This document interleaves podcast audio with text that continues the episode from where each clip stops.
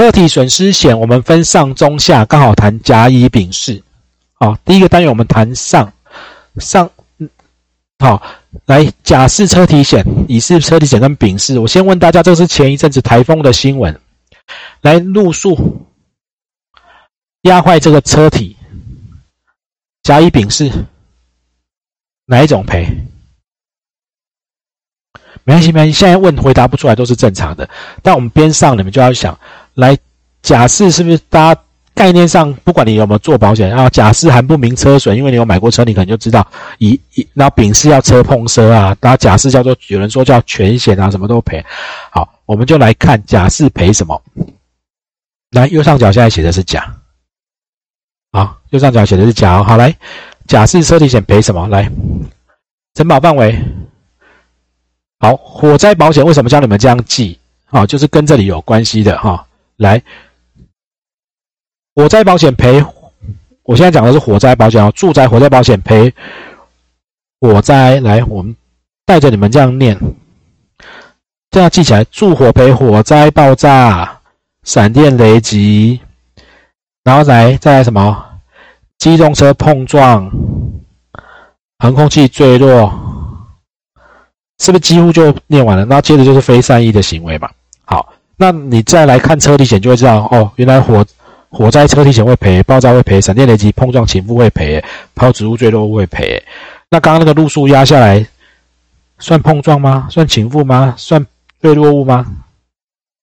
第三者非善意，还是只要没有除外就赔？来，你们这样看完假设车体险，看完了，来赔不赔？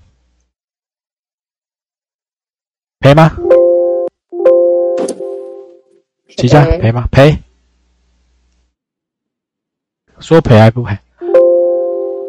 啊，不会赔。嘿，在除外里面，待会再看。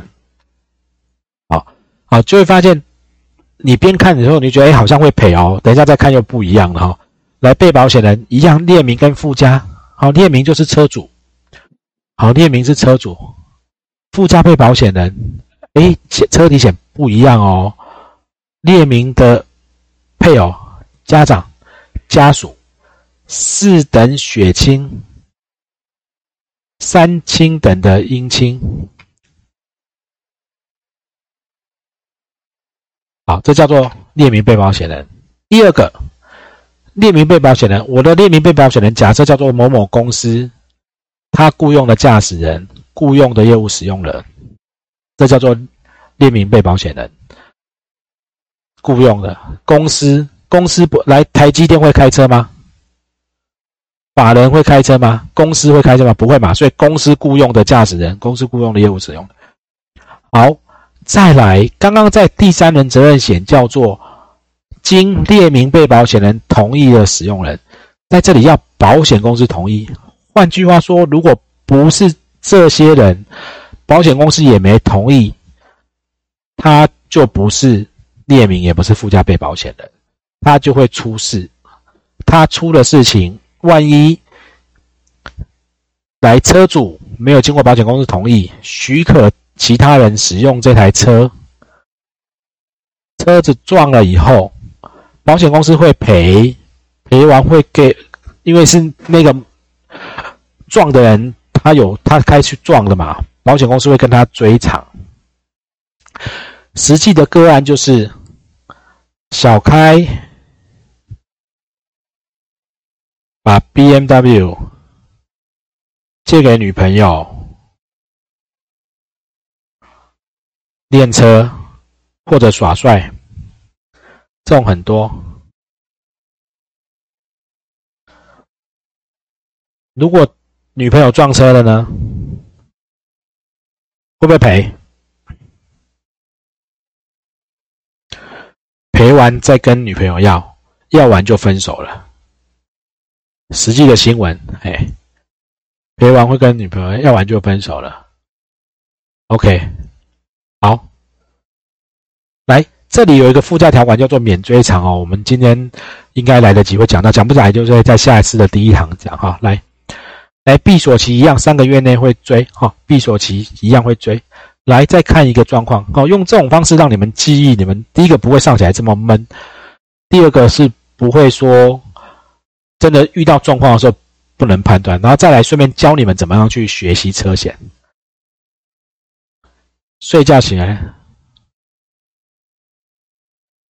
被偷，轮胎被偷，车体损失险赔不赔？不赔。有人摇头，有人点头。好，来，没关系。好，假设偷了找回来变成这样子，只找回车体，轮胎来不及找回来。那假设车体险赔吗？还是窃盗险会赔？哎，没关系，都是问号，都是问号。但是等一下找答案哈，从条款再来问你。好，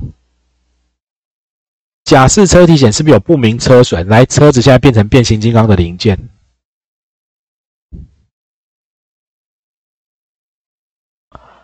好，没关系，来除外。本来如果看假释车体险哦，因为我太常听到业务就跟他啊，你买假释全部都赔。现在假释很贵，也不太会有人买，买假释全部都赔，什么都赔，随便人家怎么弄都赔。第三人，因为他假设我们刚刚前面看的条款嘛，有没有？好，只要不是除外啊，第三人非善意啊，有人恶意破坏都赔，但是他没有去注意这个契约特别载明不保，只要你你今天载明不保。他就不会赔，不属于载明保的，这其他原因才会赔。好，来，这件事情不会赔，贬值不会赔，这没有问题。生锈不会赔，啊，机械故障那种自然的话，底盘撞到不会赔，底盘特别除外哦。有人呃，因为也有人来问，啊，不是假设不是全险都会赔，什么底盘我底盘空到石头怎么不会赔？哎，对他除外不会赔。OK，好，放在车上的东西没有固定在零件被偷不会赔。嘿，轮胎、备胎单独毁损，或者被第三人恶意破坏，被人家轮胎砰戳一个洞，或者你轮胎爆胎、轮备胎都不会赔，因为车体险你开车出去，轮胎是相对容易有道德危险的。我举个例子。如果这些会赔的话，来来来，好，因为上到这边下午大家都那个越来越累哈。来，你今天开车出去，我如果大家知道换轮胎很贵嘛？如果你有开车的人，四四条轮胎都要换掉，会不会很贵？啊，如果会赔的话，我就胎胎痕磨到差不多的时候，就找个朋友去刮两刀，我就换就换新啦。是不是有浓厚的道德危险？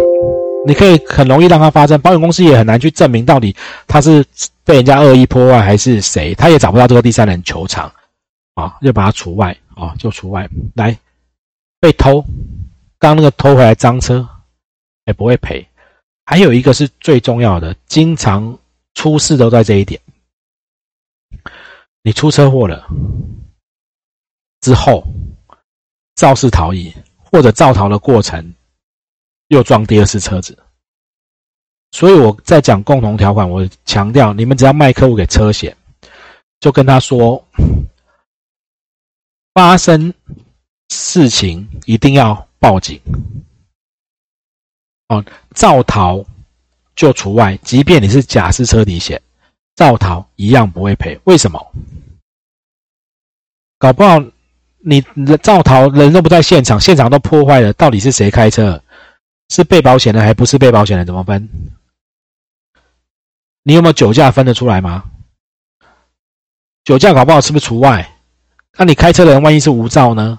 你赶快造逃，然后换一个有照的坐在车上。所以你没有保留事故的现场，很多东西很难去去去检去去确定这件事情哈。这不保事项一。好，来不保事项二。好，来，这件事情叫做这叫做，你看刚刚那个叫绝对不保，这叫做相对不保。你可以书面同意加保。来，你说你是副偏大，没关系，你可以加个条款，骑副偏大摩托车冲来冲去，摩托车撞坏了，哦，加个附加条款可以赔。台风洪水有台风洪水的附加条款，这些都都是有附加条款可以加的，这些都有附加条款可以加的。所以刚刚讲这个，你如果加台风洪水，它就会赔；没加不会赔。OK 吗？好，加台风洪水，好，没加就不会赔。来，自付额三千、五千、七千，这选择题超级爱考。选择题第一次三千，第二次五千，第三次七千。当然，你也可以自己约定自付额，另外跟保险公司公司约，我每次都要付一万，每次都要付两万。自付额我们在第一堂课讲财产保险理论也有谈，自付额加越高，我是不是举了一个宠物险的理赔？有自付额以后，它就没理赔了，没自付额一年赔了十几二十次。好，你也可以选择自付额一万，自付额两万，自付额越高，保费越低。好，乙式车体险通常大概大概的状况。保费，如果你加两万的自付额，保费大概打六折，三万变一万八，五万变三万，哦，差很多哈。你们可以报价看看。来，再来，如果这个车子坏掉了，被撞了，完全可以归责第三人，就是确定是某某某某把你的车弄坏，而且他是全责，他要负全部的赔偿责任哦，完全可归责的概念叫做。等一下，我把我笔的笔拿出来。完全规则，第三人，第三人负全部的责任。所以，保险公司取得代位权。比如说，你的车修五十万，你的车体险不管假设车体险，假设好，假设车体险修了五十万，结果这个是路人啊，某某甲 A 把你撞坏的。这个第三人叫做 A，保险公司赔完他跟 A 要了钱以后，你不用付支付额，而且他不会算你车体险的赔款点数。这个很重要，有时候产险公司他会弄错，他会先算你点数，然后他忘了帮你消掉，所以你们在帮客户报价的时候，未来 好像我。我们都会要求要检查它上面的报价单上的系数。当然，你要你得要会看报价单，报价单上面强制险、第三人责任险、车体险有它的系数，那个零点几、负零点几都有。那你看到你的客户如果都没有出险或没有责任，系数被加了，保费变多了，你可以把错误的报价单留好，再跟保险公司要正确的报价单。拿着这两张报价单去跟你的客户炫耀，说你超专业，好不好？这客户以后就不会走掉了。就像你看，保险公司你报错了，这个其实依照过去的经验，你没有怎样怎样，你应该会保费会变低的。结果他没有，然后我帮你弄完，你看你保费真的变低了。你一定要有弄错跟弄对的，OK 吗？这样才能显示你的专业。哈，保险公司常常没有常常啦，偶尔会弄错，但是我每年都会遇到一个几件，哈，每年都遇到几件。来理赔的范围，保额为限哈。救护费用，车体险诶，救护谁？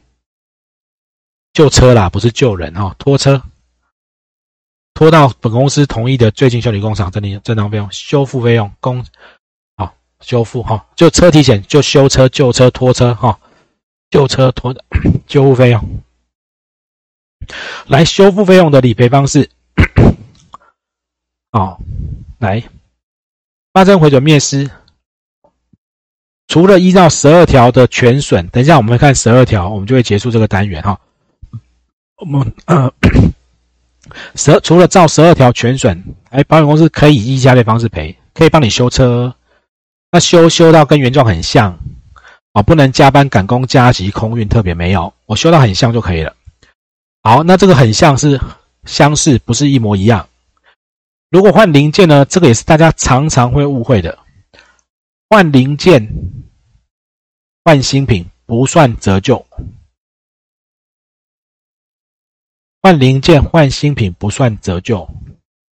这里有一个非常非常非常非常重要的，我讲了四遍的地方。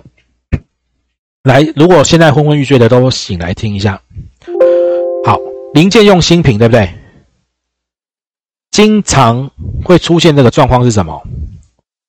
如果你们的客户或者你们自己的朋友他是加害人，我举个例子，好，这里为什么很重要？这个每每每次都这样子。来，现在甲是加害人，然后乙乙车主叫做受害人，受害受害车主，他全责一百趴的责任。好，举例哦，比如说他这个人骑机车，直接从后方撞到这个汽车，好，行进方向这样子，骑机车直接撞下去，所以他是不是全责？对吧？来，他是不是全责？好。来，现在乙车假设他有保险公司，他的保险假设这边撞坏了，修车是不是用新品去修？假设修了二十万，因为刚刚说嘛，刚刚在讲，如果零配件修用新品，对不对？是车体险嘛，不管甲乙丙是都一样哈。好，修修二十万。来，现在他全责。哎呦，等一下，来，他全责。请问保险公司他修完以后会跟他代位多少钱？代位求偿多少钱？是不是二十万？对不对？对。实物上，所有的保险公司都这样求偿。那如果这个加害人是你朋友，你就要去跟保险公司说，你赔新品是你家的事。这台车龄已经十年了，已经五年了。如果如果正常的状况没有，呃，我要找一个不一样。没有你保险公司的存在，我撞到他的车子，这个东西坏掉，新的东西二十万，可是因为车龄五年、十年，折假设折旧完，叫做六万，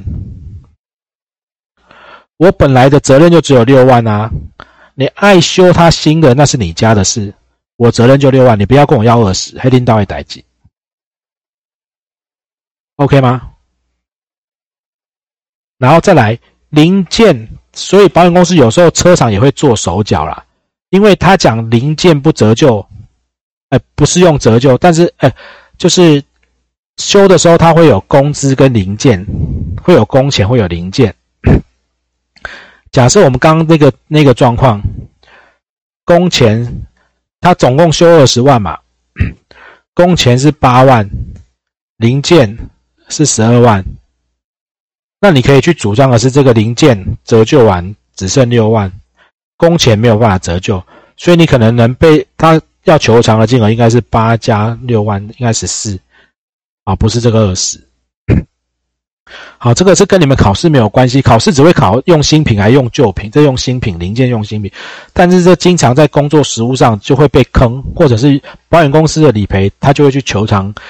全额了哈，全额哈，来，好，假释好，修复费用现也可以现金赔，如果找不到材料就赔现金。那你如果要协议要我赔保险公司赔现金，你要自己修，修完以后你要跟保险公司说啊，我比如说我后照镜坏了，好了，你给我钱，我自己去修啦。保险公司你不用帮我修了，你给我后照镜一个一万八，你给我一万八，我自己修。好，修完以后你要跟保险公司讲，让保险公司来验车，确定你保后照镜修好了。不然那个地方是批注不赔的概念，下次不会再赔，有点像你你有骨刺被批注，除非你医好取消批注，不然下次不赔，逻辑上很像，OK 吗？好，发生事故来剩两条哦，这两条讲完让大家休息，这堂上比较久，来发生事故修理前的那个看估。被保险汽车出事了，保险公司还没去看你撞得多严重，你不能自己去修，免得你修完明明伤势没那么严重，保险公司又觉得说你怎么修这么多？好，那保险公司如果很忙，你通知他二十四小时内他没有处理就不在此限，所以你出事就通知保险公司。他如果再拖，有时候他们理赔人员很忙，他就一直拖你时间，那你没车用很麻烦，你就跟他讲说，我现在通正式通知你，最好留下书面记录。然后你如果二十四小时不去看车子，我就要自己修了，修完就你家的事，我就拿照片跟你请款的哈，OK 吗哈？告诉你修车前涨这样，修车后涨这样，那工钱是多少？哈，你按你自己不去看的哦。来全损刚刚讲了，全损叫做什么呢？如果整个撞坏，当然没有问题。还有一个状况叫做修复费用，好，扣掉折旧以后，超过四分之三就算全损。如果扣完折旧，你的车子价值只剩一百万，你竟然要修七十五万以上，他就推定你算全损啊。好，来。客户就是你可以全损现金理赔，那也不用支付额，就直接赔那个全损的钱啊，来或者是直接修。好，那它的折旧表怎么看呢？折旧表在这边。好，我们大家看完这个往前讲哈。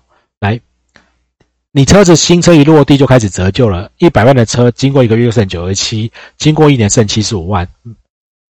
啊，一百万折三趴就赔多少哈？不然只看折旧率有人看不懂。来一百万的车落地就剩九十七万九十五，然后到一年后剩七十五万。所以如果一百万的车来，假设车子原来是一百万，在这个在这个月这个月份，它的折旧折完应该剩八十五万。如果你的修复费用超过八十五万的四分之三，它就推定你全损。因为你的车子的价值，你要修太多钱了，大家就不修了。OK，好，那很多消费者会以为你车子是一百万，你买车险今年出事情都是一百万，没有，其实每个月要折。你想象你签一台新车，到年底出事的时候，保险公司说对不起，你的车子只剩七十五万，你的客户会被封掉。虽然他知道车子会折旧，但是他会觉得他保险买多少钱？一百万啊，是不是他会觉得他保险买一百万？所以还有一个附加条款叫做全损免折旧，记得帮他贴这个全损免折旧的附加条款，也都是几百元而已哈，几百元把它加上去，就比较不会有折旧的争议，因为你要跟他解释每个月按月在折旧这些东西，他们有时候消费者他不是这么理解的话，他会情绪上接不能接受，OK 吗？可以哈。